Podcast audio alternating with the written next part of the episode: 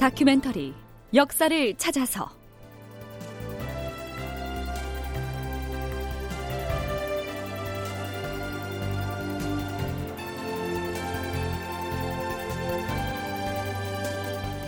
제칠백칠십 편 평양성은 왜 허무하게 무너졌나.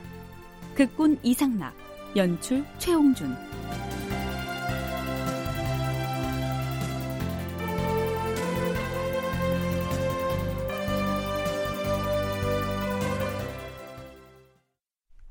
여러분 안녕하십니까. 역사를 찾아서의 김석환입니다.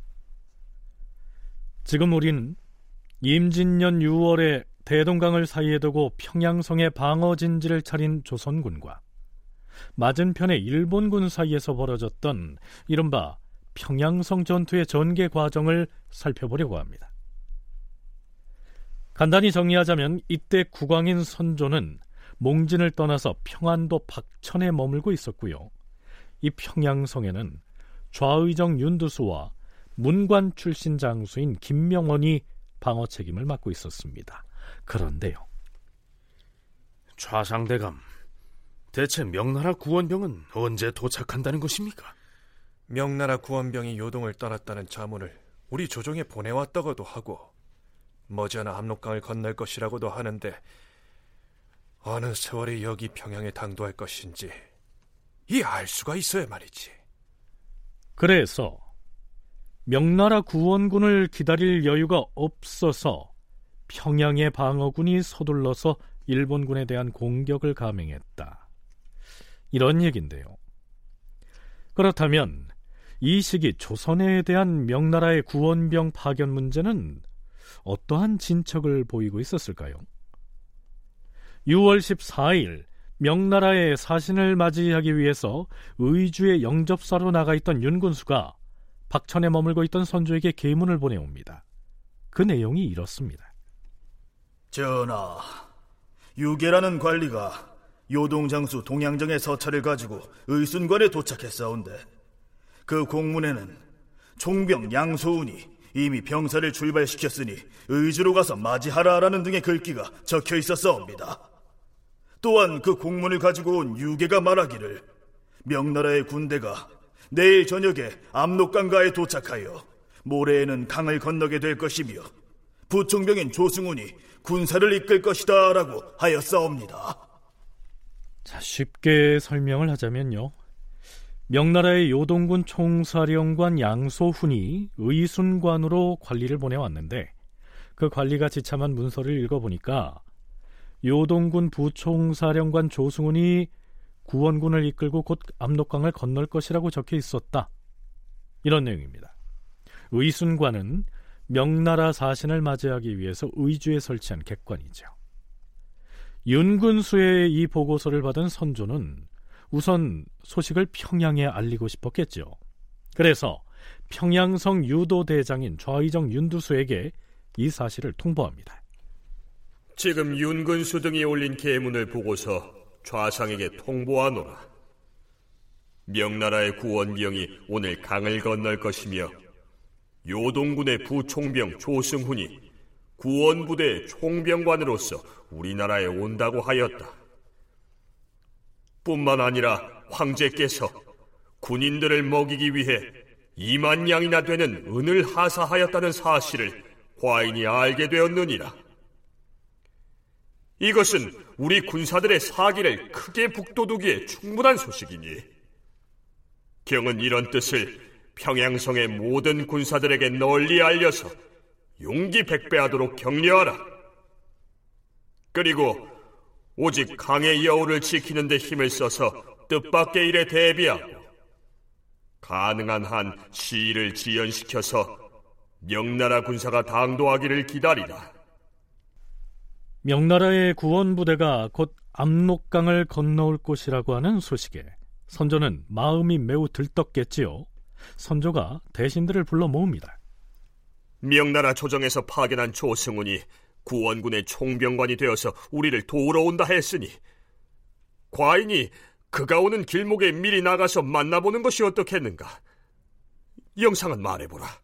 명나라 조정에서 보낸 총병관이 병사를 거느리고서 천리밖에서 우리나라의 난리를 구제하러 온다 하니 전하께서 중도에 나가시어서 영접하는 것은 의리상 마땅하옵니다.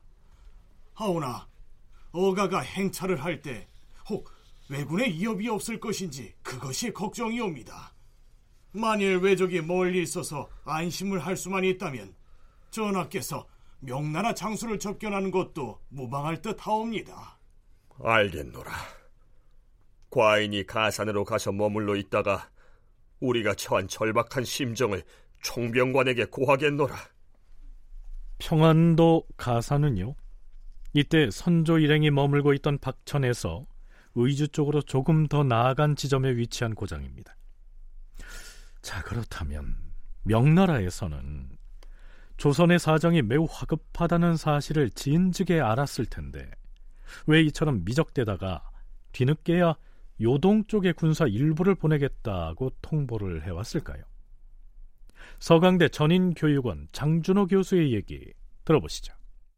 웬만하면은 관망하면서 어, 일본과 조선의 싸움에 명나라도 발로 이렇게 참전하지 않으려고 했던 건데, 결국 나중에 조승일하고는 장수를 참전시킬 걸 결정하면서도 빨리 전선에 투입하지 않았던 건 향후 관망을 하다가 어, 이제 참전하려고 했던 거고, 결국 명나라에서도 조선을 이렇게 도와주는 이런 상황이 그렇게 녹록한 상황은 아니었습니다. 그 안에 이제 반란군을 진압하기 위해서 나중에 들어오는 이여송이 또 반란을 진압 중이었고, 이런 상황이 바로 출병을 할 수 없는 명나라 입장에서도, 그러나 나중에는 자국의 안위를 위해서 북경의 안전을 위해서는 전쟁을 조선에서 치르는 방식으로 어, 자신의 국가, 그러니까 명나라를, 자국을 전쟁터로 막 늘려지 않으려고 하는 정치적 계산이 깔려있다고 봅니다.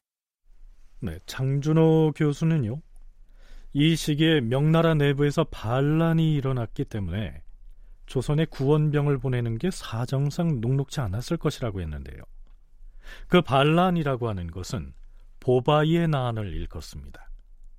당시 명나라 황제는 만력제, 곧 신종이었지요. 만력 십구 년에 몽골족이 명나라에 침입하자 보바이는 스스로 군사 삼천 명을 이끌고 구원을 하겠다고 청하였다.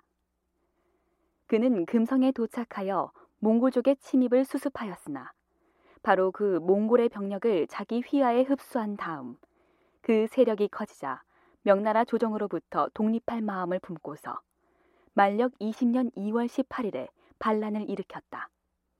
명나라 조정에서는 부총병 이후 등으로 하여금 반란을 진압하려고 하였으나 보바이는 몽골족의 지원을 믿고 저항을 계속하였다. 그해 사월에 명나라 조정에서는 이여송을 총병으로 임명하여 진압작전을 총괄하게 하였다.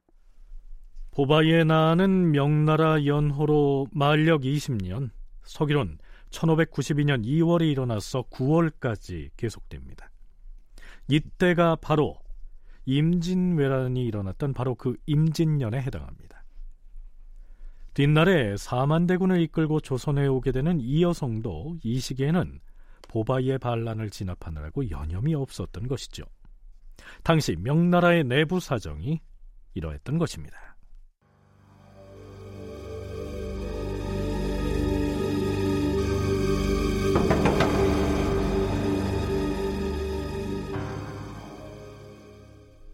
자, 그렇다면 앞에서 선조가 평양의 윤두수에게 보낸 통지문의 일부를 다시 상기해볼까요?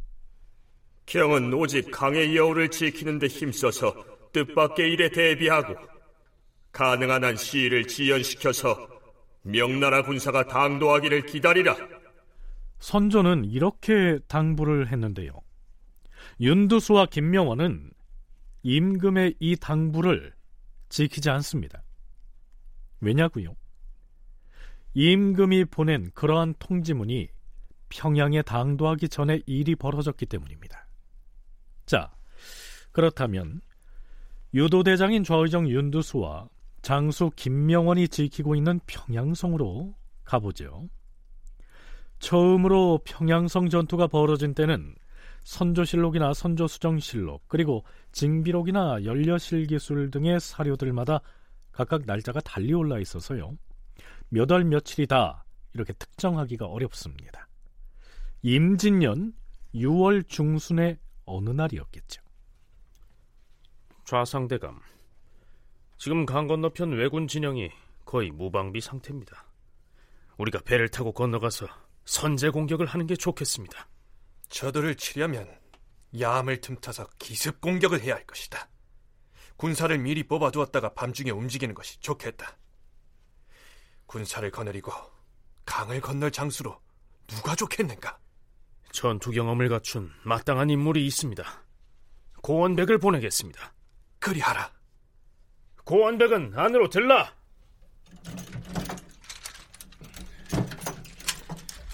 부르셨습니까, 장군?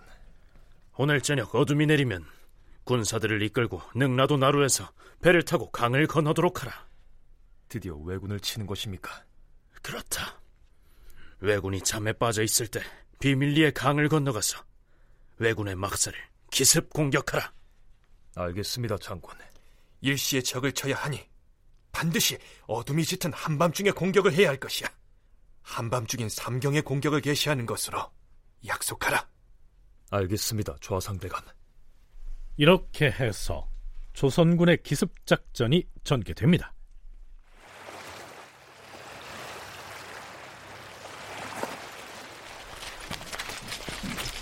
어찌하여 병졸들 소집이 이리도 지체되는 것이냐? 노를 저을 노군들은 먼저 배에 승선시키도록 하라. 예, 장군. 쉿! 정숙하라 이르지 않느냐? 예. 왜적에게 먼저 발각되면 목숨이 위태로울 것이니 큰 소리 내어서는 안 될 것이다. 자, 병졸들은 모두 사전에 정해준 배로 각자 승선하라. 모두 승선하라.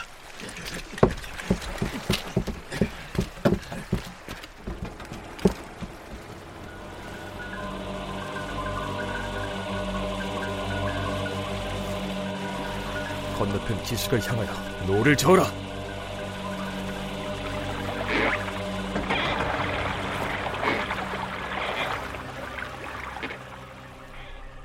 야간 기습 공격을 감행할 병사들을 태우고 배가 대동강을 건너갑니다.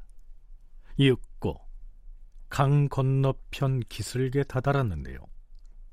조선군의 한밤 기습 공격을 전혀 예상하지 못했던 일본군 진영에선 경계병도 세우지 않은 채 장졸들이 모두 잠에 떨어져 있었습니다. 자, 모두 하산하여 명을 기다리라. 모두 하산하라.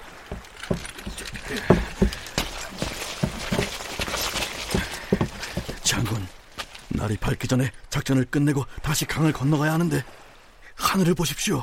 벌써 먼동이 트고 있습니다. 안 되겠다. 서둘러 공격을 시작해야겠다. 자, 병사들은 모두 장칼을 꺼내들고 왜적의 막사를 향하여 돌격하라! 돌격하라!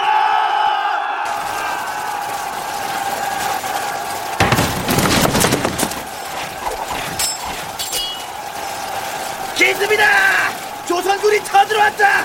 모두 일어나 무기를 들고 싸워라! 어쩌라고 이들이야! 전령! 전령 어디 있느냐? 빨리 저쪽 구로다 부대 수경지로 달려가서 조선군이 기습을 해왔다고 알리고 구원을 요청해라! 이제 날이 밝았으니 공수들은 보이는 대로 왜적을 향해 활을 쏘아라!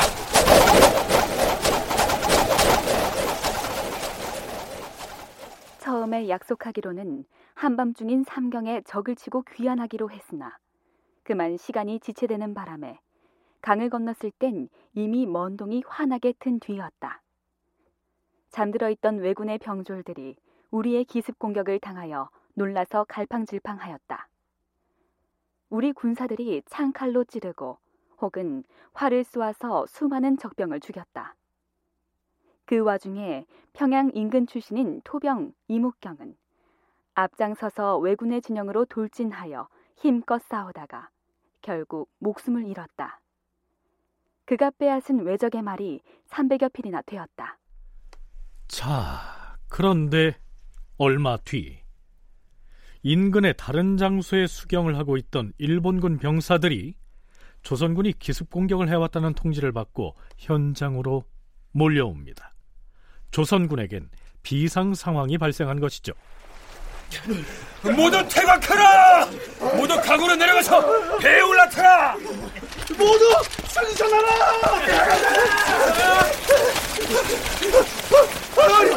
나무갈 배가 없잖아! 저희 가운데 있는 배들은 어디서 된 거야? 빨리 너를 잡아서 이쪽으로 배를 대주면 돼 있느냐? 왜 그리 지겹게 하고 있다고! 빨리 와서 배워줘!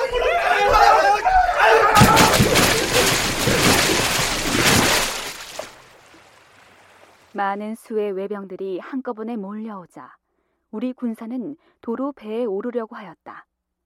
그러나 이미 배를 타고서 강 가운데로 나가 있던 사람들은 적병이 뒤쫓아오는 것을 보고는 강가로 배를 댈 엄두도 못 낸 채 강의 한복판에서 주춤거리는 바람에 물에 빠져 죽은 사람이 수없이 많았다. 자, 이때 조선군은 일본군에게 결정적인 군사기밀 하나를 노출하고 맙니다. 자, 모두 상류 쪽으로 달아나서 왕성탄으로 강을 건너라. 거기는 물이 옅은 여울이어서 배가 없이도 건널 수 있다. 모두 상류로 달아나라.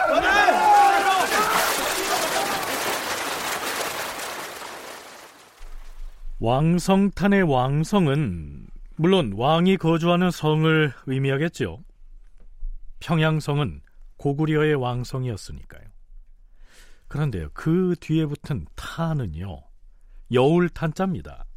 한탄강 할 때에도 쓰는 같은 글자인데요, 대동강 상류에 있는 얕은 여울을 말하는 것입니다. 그곳은 배가 없이도 걸어서 건널 수 있을 만큼 수심이 얕은 여울목이지요. 기습 공격에 나섰던 조선군이 일본군에게 쫓겨서 바로 그 왕성탄으로 대동강을 건넜던 겁니다. 한국학중앙연구원 정혜은 책임연구원의 얘기입니다. 우리가 급습을 한다면 저들을 물리칠 수 있다라고 생각을 해서 실제로 새벽에 이 북쪽 능라도 쪽으로 건너와서 바로 그 남한에 있는 이 양각도에 있는 고니시 부대를 쳐서 실제로 고니시 부대에 엄청난 타격을 가합니다. 그런데 문제는 그때 바로 그 삼 군인 구로다 부대가 다시 기습을 하면서 우리 조선군이 후퇴하지 않을 수 없는 그런 상황에 이제 빠집니다. 그래서 후퇴를 하는데 너무 급하게 후퇴를 하다 보니까 이 배를 이용하지 않고요, 바로 이제 건너서 태각을 하게 되는데 그것이 바로 그 왕성탄이라고 하는 바로 그런 개울입니다. 그래서 이 그 고니시가 조선군이 배를 이용하지 않고 그냥 걸어서 개울을 건너는 그것을 보고서 아, 저쪽에 이제까지 배가 없어서 건너가지 못했는데 아, 저쪽은 걸어서 갈 수 있구나. 자, 그야말로 특급 비밀을 일본군에게 노출시킨 셈이죠. 물론 대동강의 상류 쪽에 왕성탄이라고 하는 얕은 개울이 있다는 사실이 일본군에게 언제까지나 비밀로 유지될 수가 있었겠느냐, 뭐 이건 별개의 문제겠죠. 조선군이 우릴 죽이려고 온 줄 알았더니 우리한테 대동강 건너는 비책을 인도해주려고 온 것이로구나. 자, 모두 상류에 있는 여울목을 건너서 평양성으로 진격하라!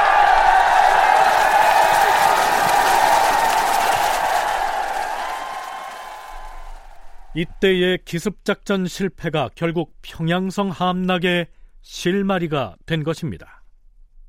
다큐멘터리 역사를 찾아서 다음 시간에 계속하겠습니다.